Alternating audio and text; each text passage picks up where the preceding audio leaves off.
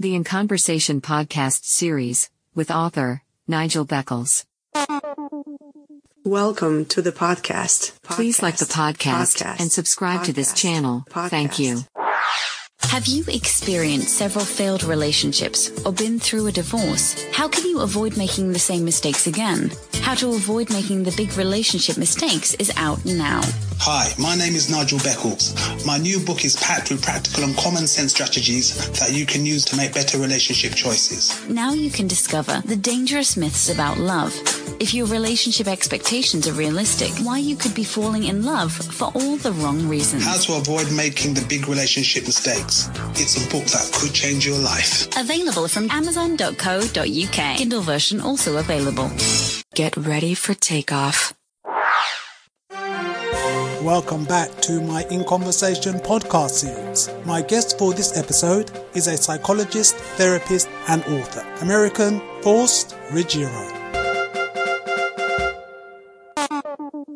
Hi, Faust. Welcome to my podcast series. How are you? I'm well, Nigel. Thank you for inviting me. Thank you very much for joining me. So, where do you live at the moment? I'm in the United States in the eastern part of the state of Pennsylvania. And how long have you lived there? I've been here most of my life, you know, outside of going to college and those sorts of things. Uh, this is where I've, uh, uh, I was born in this area and I uh, stayed here and I've been working here that long. Well, you're a qualified psychologist. So, where did you study and what qualifications did you obtain? I have uh, my ma- my uh, graduate degree from Illinois State University. Uh, that's way back in 1979. Since then, I've done certifications, I've done abuse training, I've, I've been certified in addictions and a number of things. Uh, so it's it's been a long road. A lot of diversified settings I've worked in got me to this point. And how did you become interested in your field of work? You know, I think this for some of us, Nigel, I think we're born into it. I was the guy that, you know, the little kid in school that people would come and talk to, you know, I mean, I just was always there.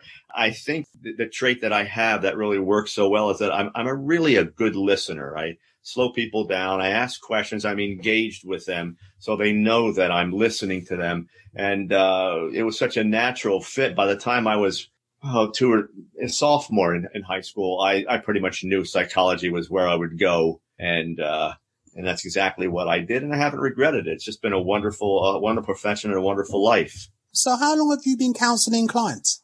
I came out of graduate school in 79. I started to work with deaf children and I was, I worked with geriatrics. I went, uh, into, uh, abuse centers and, uh, addiction centers. I worked in a prison and, uh, those, that was for the first 10 years. And for the last 32, I've been in private practice. So, do you specialize in any particular area?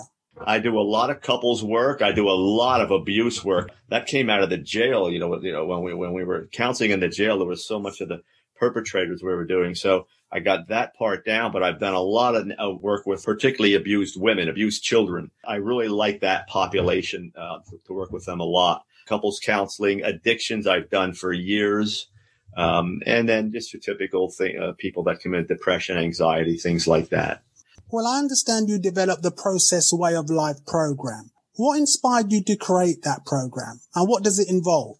As far as what inspired me is it's just being in practice and uh, you know you start working with all the various components you're taught with uh, and then you start seeing what works and what doesn't work and you see things repeat themselves. And one of the things i kept seeing repeat was that there are these processes that we use every day things like honesty and and love and uh, and dealing with fear and slowing down life. All these things I, I noticed that we were everyone had them uh, and I was able to, I spent a lot of time researching it and I came up with 52 of them, uh, that we could apply to any problem. I wanted to, to put a program together that could apply to any problem a person had and, and help them work their way through it. That was the goal. By identifying all these processes, and applying them to the various things in life again like fear and anger uh, and boundaries and people pleasing and you know all those sorts of things uh, i was able to come up with a, a really nice program that eventually became the, the fix yourself handbook I also understand you're an author.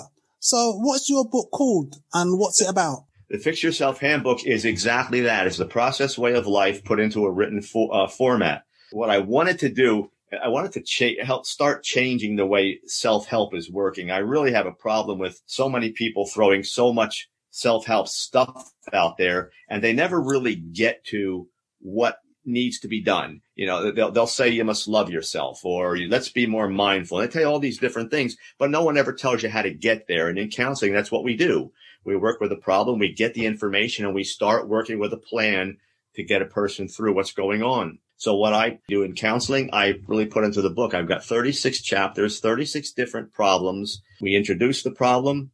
We get as much information as we can into a three or four page format. So it's very condensed, but they can understand what they're doing and why they're doing it. And then I give them the exact steps. These are the things you have to do if you want to fix that problem.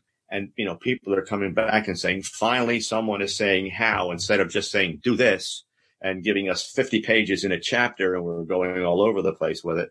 It's straight to the point and, and we're able to, to look at the, uh, at the steps that we need to take. And it's a nice reference book later on in case you forget. That's what, another thing I wanted to do. And when was your book published? It was published in December of 2019. Oh, it's relatively new then. Yep. We're, we're, we're at about uh, 14 months. And how do you believe we can improve our personal relationships? Have you got a top three? The first thing I tell everyone is if you want to have a good relationship with a, with a person, have a good relationship with yourself. That's always number one. I don't care what program you're using, mine, anyone else's.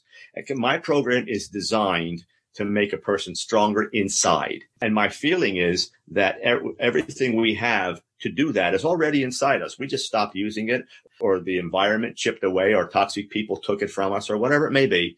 But we, it's all inside there. I want people to go learn how to use it. So the first thing is have that relationship with yourself. In terms of having relationships with other people, I say take them one at a time. I can't stress that enough we stereotype people, we um, uh, we generalize, and then we we form these things in our minds. And what I'm saying to people is, just as you and I are sitting down, it's the first time we've met. We spent some time talking. I think it was a very very nice time. I know when it's done, I'll have a friend because it's one on one. It's just me and you. It's just you and I, and we're just treating each other in the moment. And if you can do that with other people, that's great. And the third step I would say is Stop with the expectations. You cannot control what someone else thinks or does. Just let them be who they are. If you feel that they're, they can fit into your life, then that's great. And when you do that, you'll decide on what level. Like, are they going to come close? Can you trust them? Or are they just going to be a friend or an acquaintance? That's fine. But the expectations of what we think we need to receive from another person really damage us because when we don't receive them, either we're destroyed or we lie to ourselves and try to tell ourselves we are getting what we want. And that's terrible. So trying to drop the expectations and go slow with your relationships. Let them, let them take their course. How do you advise people to overcome feelings of fear and anger? Fear and anger for me, as I've counseled people, come really from two places. One is is trauma, and the other are, are insecurities. And oftentimes, you know, based on what we've experienced and what we've internalized, we become insecure and then we're, we, we, we, don't feel we're capable and we start worrying about the future and what's going to happen to us. And the fear comes into the, into the picture and we stop realizing just how capable we are. For some of us, uh, men particularly, we turn that fear into anger because we don't want anyone to see that we're afraid. So you want to deal with those past things and get those things settled get your traumas to the point where you can understand what, uh, why they're there, how they happened and what they did to you. And then if you've got insecurities, and we all do, go identify those insecurities. There's nothing wrong with that. The route to strength is always through the weakness. It's not around it. It's not putting it aside somewhere. It's taking what we can define as a part of us that maybe needs some work, going right through it, deal with it, and we come out stronger on the other side. We always do. You mentioned guys. The suicide rate for men is significantly higher than it is for women. Why do you think that is? Because we hold everything in. It's interesting because I counsel so many people, and you can take a man with this, with the the uh, old-fashioned stereotypic values, you know, hold it in, be strong, do all that, or you can take someone who's gay and doesn't even have, in their mind, doesn't doesn't uh, live by those things. Men still hold things in, and when I counsel gay couples, one of them is always holding stuff in, just like when I deal with straight couples. So men have to get to the point that we can feel it's okay to get the stuff out, talk about not just feelings. something comes up in, in, a man's life, you know, something at work, whatever, instead of coming home and talking about it and getting a different perspective, we spin it around in our head and we go try to solve it.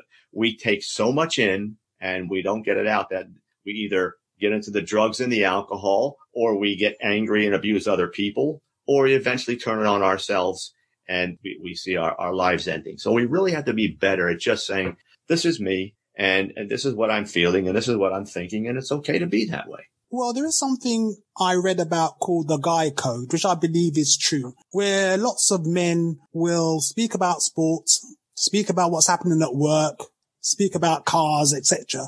Anything except their emotions because they fear being judged by their peers, by their friends as not being man enough or not being masculine enough. And I think guys do have to learn to open up more. You're right. Back to what I said before, we have to have that relationship with ourselves. Before we even get to the point that we fear what the other person's going to think, we have to realize that if we admit weakness, we ourselves are judging ourselves. Mm. And then we say, I'm weaker than I should be. You know, I'm not, I'm not as capable as I should be. So men suck it up. But, but, you know, we don't even tell ourselves that we're having a problem with that. We go forward and we don't allow ourselves to believe that again, we can be weak. And again, I say we go through the weakness to get to the strength. I don't care what you're fixing. It could be the picnic table in the backyard. There's a weak spot on that. You better, you better fix it. It'll be strong when you're done and then you're safe to sit on it. It's just, it's normal physics, if you will. I wanted to ask you a topical question. What do you think the impact has been on the mental health of people due to the COVID worldwide pandemic?